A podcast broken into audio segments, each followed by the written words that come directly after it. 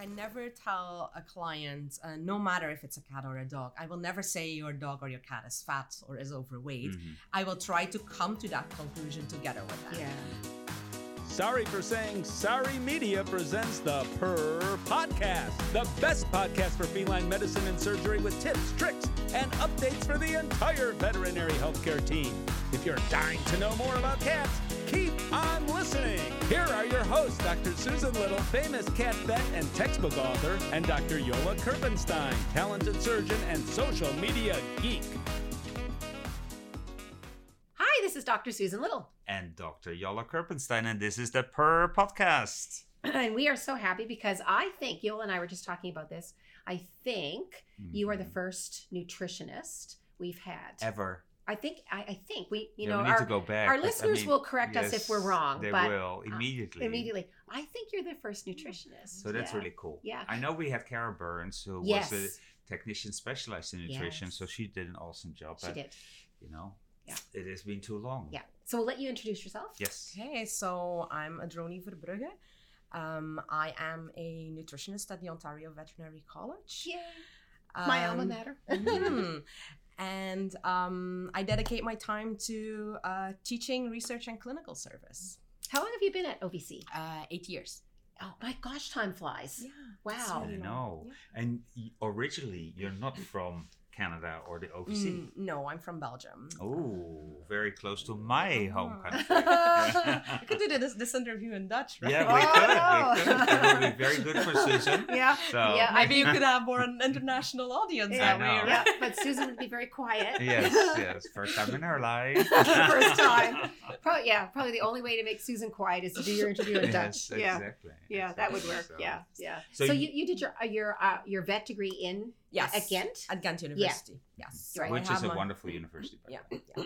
Yeah, and then Um, from there, So I had did my veterinary degree, and then after that, I stayed on as a PhD student Right. slash resident. So I did both at the same time. I have a, did a residency for the um, European College of Veterinary and Comparative Nutrition. Um, and my PhD dealt with cat nutrition, Yeah. uh, focusing Excellent. on carbohydrates and Yeah. cats. Um, and after two after that, two more years of postdoc at Ghent University. First, I didn't really want to leave, Ah. uh, but then I decided to make take the big jump and, Mhm. and come to Canada. so why Canada? Uh, it was Or- really the, the job that interested Yeah, me. yeah. So when I saw the job posting, I was like, "Well, this is something that really Yeah. interests me, and let's give this a try and go for an interview." And Yeah. Here we go- are, eight years all it later. Yeah. So I'm And guessing now- it's worked out. Mhm. Yeah. And Yeah. now you live in wonderful Canada. Yeah, I it live is a in great wonderful country, isn't it? It is. It is. Although people often like, especially people at home, they often ask me like, "Is Canada better than Belgium?" But I cannot really say that. Mm. Um, Yeah. every country is just Sure, different. different, There's yeah. differences, and I, I, I can't really say. it. it's And there's better or not. Nothing better than the mother country, so you should not that's true. compare it anyway. But Did you get home very often? Uh, once a year, maybe. Yeah. Mm. Yeah. see all your friends and family. Mhm. So Yeah. I, because I'm of course an expat too, and uh, the most difficult part is the family part, especially my mother, who Yeah. is, Yeah. you know, she wants me to be closer. Yeah. Yeah. Yeah. But you visit your mom as much as you can. I do, Yeah. I do. So I have the the luck to have a job that I can fly quite a lot. So Yeah. I tend to fly through Amsterdam and then you know Yeah. go yeah, to my that's mom. what I- Yeah. In September, I have a conference in Europe, so I try to Yeah, you'll make a, sneak a in on a visit it. as well. Yeah. Yeah. Exactly, exactly. Oh, good, good, good. So, Yeah. uh, and and OVC is is uh, pretty well known in the world. It is a Mhm. very very good reputation Yep. because of uh, excellent. You know, they have the primary care Yep. healthcare center. They have a very big emphasis on teaching and communication, Yep. and they have an excellent nutrition service. Mhm. Thanks to you. Yeah. Yeah. Tell us about the nutrition service. Who's there at OVC Uh, these days? so at OVC, we, our nutrition group is uh, has become pretty big. Like we're two faculty at the moment. Um, so right now, I'm mainly focusing on research. Um, but Dr. Sarah Abood is also working with us, and she is She's wonderful. Um, really focusing more on the teaching and the clinical side for Mhm. now. Uh, we recently hired a veterinary technician specialized in nutrition Ah. as well. So she's Great. been with us for a month now. Uh, her name is uh, Shoshana Verton-Shaw. Um, so she has. So you do uh, deal in the most difficult last names. Yeah, of the university, know. I guess. I Yes. so. But great for Um, Shoshana. That's yeah, awesome. so she, she it, this first month has been really great. We we already see the the benefits of Good. having a technician working Mhm. with us and a Um, specialized technician. Yes, Yeah. yes. Um, and then uh, I have eight graduate students at the Ooh. moment. Uh, Two of them are veterinarians and are doing a residency for the European Mhm. College, um, specializing in nutrition. Um, and the others are either PhD students or master students. So that's a lot of supervisory Mhm. work, right? Wow. Yeah. Eight's a good. Eight, yeah. So it's a good amount. it's, a, it's a big number. I think so. Yeah, Yeah. yeah. So uh, they must and. I like it, it shows like just I have Ah. to turn down so many Yeah. students as well, and It shows you the interest. It shows the interest in nutrition. Yeah. Um, among veterinary students, uh, but also among people that are not veterinarians yet that Mhm. are going through undergraduate degrees Yeah. at the University. So they're probably working on quite a wide range of projects, are Mhm. they? Yeah. So what are some of the interesting things they're working on? Uh, so I think at the moment, um, most interesting projects. Uh, what I what I still love the most is feline obesity. Yeah. um that's my really like that's my phd started there and Yeah. everything so i like continuing with that so i have Yeah. a few students working on Oh, that great. um then uh one student is doing research on plant-based diets in Oh, both that's dogs a and thing. cats. Yeah. um and a couple of i have two students working on cancer related uh, research as well so Wow. um one of them is focusing focusing on vitamin d and Yeah. cancer in dogs um and another one did a survey on uh supplement use Yeah. like what kind of supplements are people using or they or is the cancer population being fed more Mhm. supplements compared to the um And healthy just to put another plug for OC, they also have a very good cancer center. They do. Yes. Great cancer Yes. center. Yes. Yeah. Yeah. My own cat was treated there for Mhm. cancer. Yeah. So I've had uh, experience as a pet owner there, you know, as Mhm. well as being a, a grad from OVC. Yeah. Yeah. Cool. So uh, that takes quite a lot of your time then, doing all that research. Uh, yeah Yeah. So, what's Yeah. the balance of uh, your research time versus, say, teaching Oh, time right now for um, you? under normal circumstances i'm um 60% research um 50 teaching 10 s- no 40 research i'm Yeah. completely wrong 40 research Uh-huh. 50 teaching um and then um 10% services my numbers weren't adding up to 100 No, Yeah. they weren't. Yeah. I was like, I was gonna say, I think, you, I think you need an extra person in 60 there. Yeah. plus 40 is So- 100, Yeah. and then 10 You need another person to help you with yeah. that workload then, yeah. yeah, Yeah. so um but right now my distribution is a little bit different but- Yeah. So, what are the main problems in cat nutrition at the moment? Um i think obesity is is a very big Mm. one when it Yeah. comes to nutrition Not Even in Canada. Yes, Ah. um, everywhere, Everywhere. in industrialized industrialized countries, Mhm. right? And whether it's North America, Europe, Australia, um, we see up to sixty percent of cats. Oh, it's a crazy number, isn't it? Right, Yeah. and um, it it is big. Um, so I and think it's reflected what we see in people too. I mean, it's Mhm. not only Yep. cats and what we see in the other Yep. species, which we don't mention. Um, that uh, so it's it's kind of an epidemic over multi-species epidemic. Yes, yes. So do you see, um, and I think there should be like a sort of a one health connection there, right? Where, Mhm. where there's a connection between obesity in pets and obesity in people, and how what, what, what can we do The- to, one of to the, look at the the strange problems? things that I've seen in, in literature is that when it comes to dogs, the species we don't want to talk Mhm. about, um, you see that in that dogs that are obese tend to have obese owners, Mhm. tend to have less active owners, Mm. but with cats they haven't found that Yeah. relationship yet. Yeah. Um, it's it's not because a cat is overweight that the owner will be Yeah. overweight, and I, maybe it's just because of the lifestyle, right? Right. Because mm, it's cats have an indoor lifestyle. They don't necessarily have the lifestyle that their owner has Right. because they're not going on walks or not being active. right. Like it's a different relationship. with, with dogs. It's Right. just a, li- yeah, a different And and we know that CDC has done quite a lot of work in dog walking, and so people that get a dog that are obese become less obese because they walk Mhm. more, they go out more. So Yeah. obviously you don't take a cat to walk except No. for except for Bug. Yes, except for for Bug. Bug. Yeah. Yes. Have you met Bug? Uh, I know Bug. You I know haven't Bug, met yeah. Bug. Yes. Yes, Yes. so Bug Bug- is here I actually. know. Yeah. yeah at this this, Yeah. this uh, veterinary conference that we're at so you may see bug Mhm. yes um, bug is a kitty who uh, comes with her veterinarian Mhm. um, often to conferences and she's a very chilled out cat and Mhm. seems quite uh, relaxed in uh, in public spaces yeah yeah, more relaxed than most people are in public spaces, actually. So, but she's an exception, right? That relationship that people have with their cats is usually not based No, around activity, No. right? Or at least No, not outdoor at all. activity. And then, like looking at my own cat as well. Like she's sleeping twenty three hours a day, Yeah. let's say, right? Mm. Like Yeah. getting a cat active is really is really Yeah. difficult. So I, yeah, I think that that speaks to um, how important it is to recognize uh, differences between species. So when we're tackling obesity problems in cats, it's going to be somewhat Mhm. different than how you're going to tackle it in the other species. Mhm.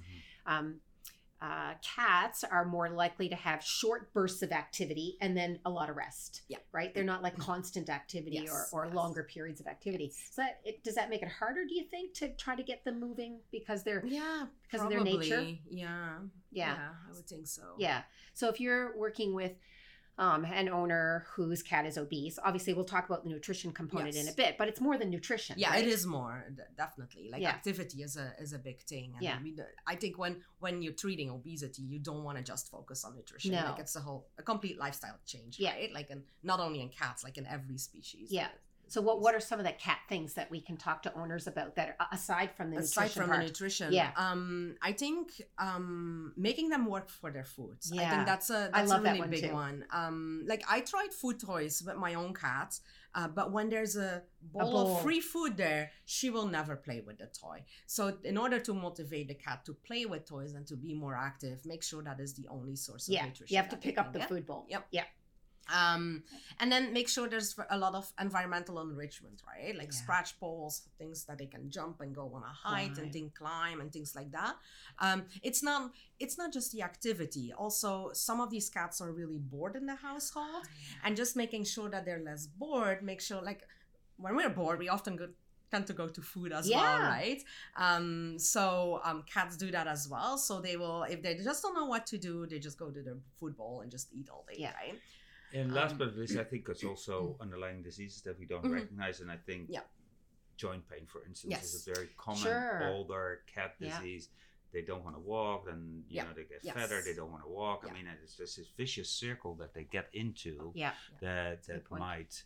Uh, so when you have young cats, often they're still Yeah. kind of sporty and, and thin, Yeah. but when they're older, they start Yeah. to Yeah. Yeah, that's very true. And some of that might be like a concurrent disease. And I do feel like with, with dogs, elder older dogs, we're focusing a lot on joint problems, but with cats, it's still Yeah. something that people don't really Don't and talk and a lot enough. of cats hide their pain, right? Yes. That's the problem. Um, so they're it's a That's the it's problem. it's something that is still underdiagnosed. yeah. Mhm. And, and I think part of the problem too is just again, as we've talked, the relationship with the owner to the cat is different. So they don't take the cat for a walk every day. So an owner's going to notice more quickly if their dog is limping or slow, Mhm. right? Yeah. But the signs of, of chronic pain or arthritis in cats, owners just might not notice as readily. Yeah. Yeah. And yet we know it's a really common disease as cats get older. Yep. Right. And and of course, there's uh, nutrition plays a role in that too. Yes. and and um, I, and and there is a big link to obesity because if you do have chronic joint pain and we can get some weight off of you, that's going to help you as well. And we Yeah. can go also into the fact that you know veterinarians are probably not the best sellers of nutrition in the world because they don't talk about it. In when Ugh. when cats are healthy and normal and they don't have any problems, I mean it's not that they always bring up nutrition as an essential part of Yeah. their Mhm. well-being. And like I do see that in, in Canada, veterinarians are better than in other places Do you of the world. Yeah, they're Mm. or they're like looking at the numbers uh, that are out there. Um, veterinarians in Canada are better at prescribing veterinary therapeutic diets than Well, other countries. good for us. So maybe other countries can learn something. From I don't know what, they're we're doing, right, here, but yeah, good. Okay. um but um but there's definitely room for improvement there and and i think like like veterinarians should focus like I, I- think often the conversation with the client is going a bit wrong the client always Mm. gets the feeling that they want to sell something Yeah. um but it, it's really you as a vet it's about focusing on the pet right Mm. um, making sure that you can explain the benefits of a certain diet and why um, uh, any species should be on a specific diet. And I think the easiest thing is when there is a specific disease, you can Mm. focus on Yeah. treating the disease and making Yeah. making That's life better for Yeah. that. ba- That Yeah. those are easier makes sense. situations, right? yeah, makes those are sense. easier. I Um, think vets do though do have sort of this innate reluctance to appear to be a salesman, right? Yeah. You know, Yeah. we don't want to Yeah. uh, feel like that, and we don't want to be perceived like that. So I think vets need help in how to how to make that conversation work. Yeah. Right. So they're the vet's comfortable. But when it's about treating disease, Yeah. uh, we should look at diet as a drugs, Yeah. right? Mm. And, Yeah, it's a good way to look at sell it. it the same way. So you are prescri- It's prescribing specific antibiotics or whatever for certain diseases or anti-inflammatories. Uh, nutrition should be the same Yeah. way. Right? I always compare it with fleas. So fleas are kind of normal. Every Mm-hmm. of every cat, every dog has fleas, and we prescribe something for against the fleas. Yeah. Mhm. Um, we also know that every cat and every other species have problems with their diet, but we don't prescribe Yeah. diets to them. Yeah. And that doesn't mean that you have to have a therapeutic diet for every case in No, the world. no. Yeah. They just need to have be on a balanced diet. Yes. And you need to check it because if you don't, then you probably won't, will never find out that this cat is probably getting the wrong nutrition. hmm Yeah, this is a good point. I think to bring up the WSAVA nutrition, um, global nutrition uh, guidelines, because there's an amazing wealth of information, and not just in the guidelines, but in all the uh, additional tools Yes. Yes. um, on the website. So wsava.org, right? Yeah. So do you use some of the tools? yeah, for sure. Um, I I love their body condition scoring Yeah. charts. Um, first and for all, they're not branded. Mhm. Um, Yes, that's all- nice. Like we have beautiful charts before from pet food companies, but pet owners don't like us. We don't like selling things, right? So Mhm. if there's no logos of a pet food company on there, that's really something really nice to use in the in the consult room. Um, also, their muscle condition scoring charts. Um, I think it's really important to in every animal not just focus on body condition scoring, but also do muscle condition scoring, um, because body condition score really just assesses the it's fat. Yeah. And can you explain because we have a broad audience? Yeah. Can you explain the difference between the yeah, two sure. and how you do it? Yeah. So um, with body condition scoring, you're really looking at fat deposits. So you feel, you look at the animal, you feel the animal. You have, you always have to feel because uh, the Mm. fluffy coat will Yeah. hide a lot. Mhm. Um, so feel the animal and check for um, uh, fat depositions at specific locations in the body, like on the ribs, um, like cats typically Yeah, that the- little, the little abdominal- tummy, right? Yeah. um so cats and dogs are definitely different when it comes to to fat deposition so that that little abdominal fat pad, is really yeah. typical It's a for cat cat thing. that's a Yeah. cat thing um so um also look at the silhouette of the animal um Do you And have this any is where the- yeah. The WSAVA guidelines can help Yes, because they have pictures, and Yeah. so you put them in a Yeah. certain category. um they have pictures and they also have descriptions so Mhm. if you don't feel 100% comfortable with giving and that's what i tell vet, student veterinarians um, they're not feeling 100% comfortable with their scoring yet i'm like look at the descriptors and look back at your cat and see does the does what i see Mhm. match with the descriptor um so so that's also a very nice And what I um, really like about them is when when I was still doing clinics, I used it also as a tool for the owner before I started even the discussion and say, okay, where do you think your cat is Yeah. in this scale? And then they pointed at most of the time way below where I thought the cat was. It's like, okay, are you really sure that that's exactly how your cat looks like? And and so you kind of educate them because it's a difficult topic to bring up. yes Yeah. But yes. if they show Yeah. you, it's much easier to Yeah. talk about. I completely agree. Like I with- never tell a client, uh, no matter if it's a cat or a dog, I will never say your dog or your cat is fat or is overweight. Mhm. I will try to come to that conclusion together with them. Yeah, um, so that's one way of doing it. The way I do it as well is I use the trick with my hand.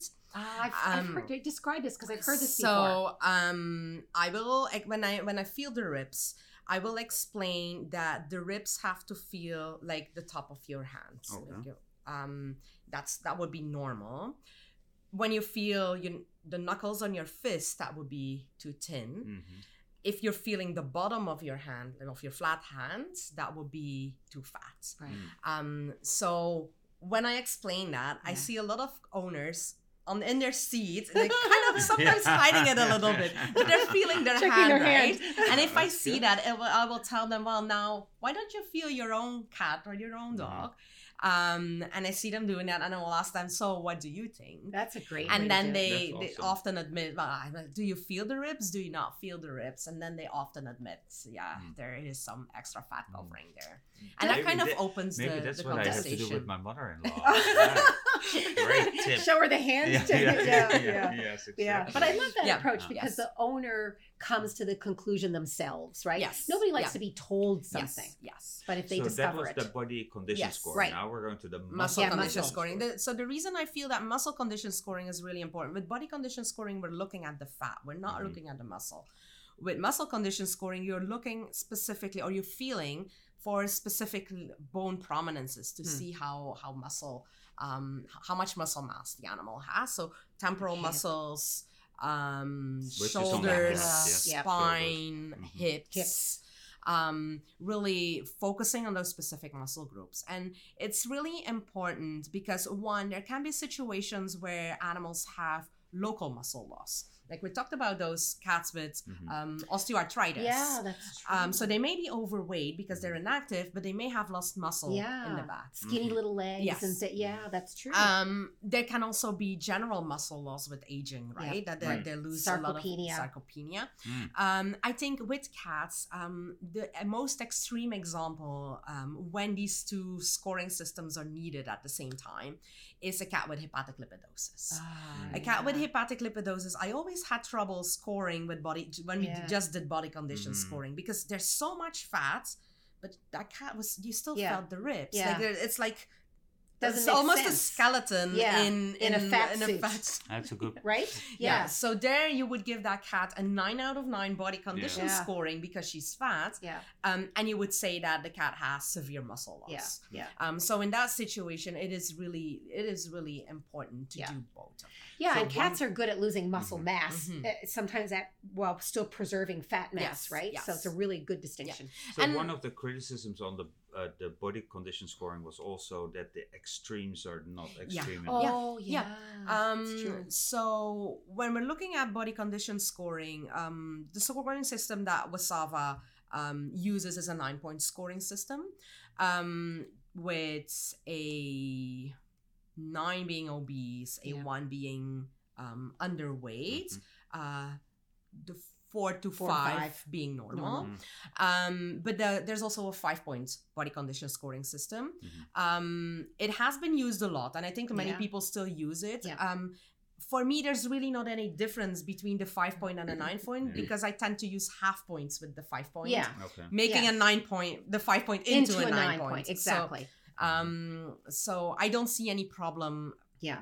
With using either of them. I think it's helpful within a clinic though if you maybe Yes. decide on the same one, Yes, so there's yes, yes, consistency. yes. Yeah.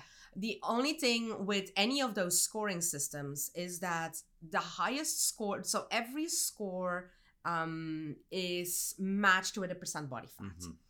So a normal score of a five out of nine, uh, no, a five out of, yeah, a five out of Mm. nine would be 25% body Right. fat. Mhm. With every score, you add 5% body fat.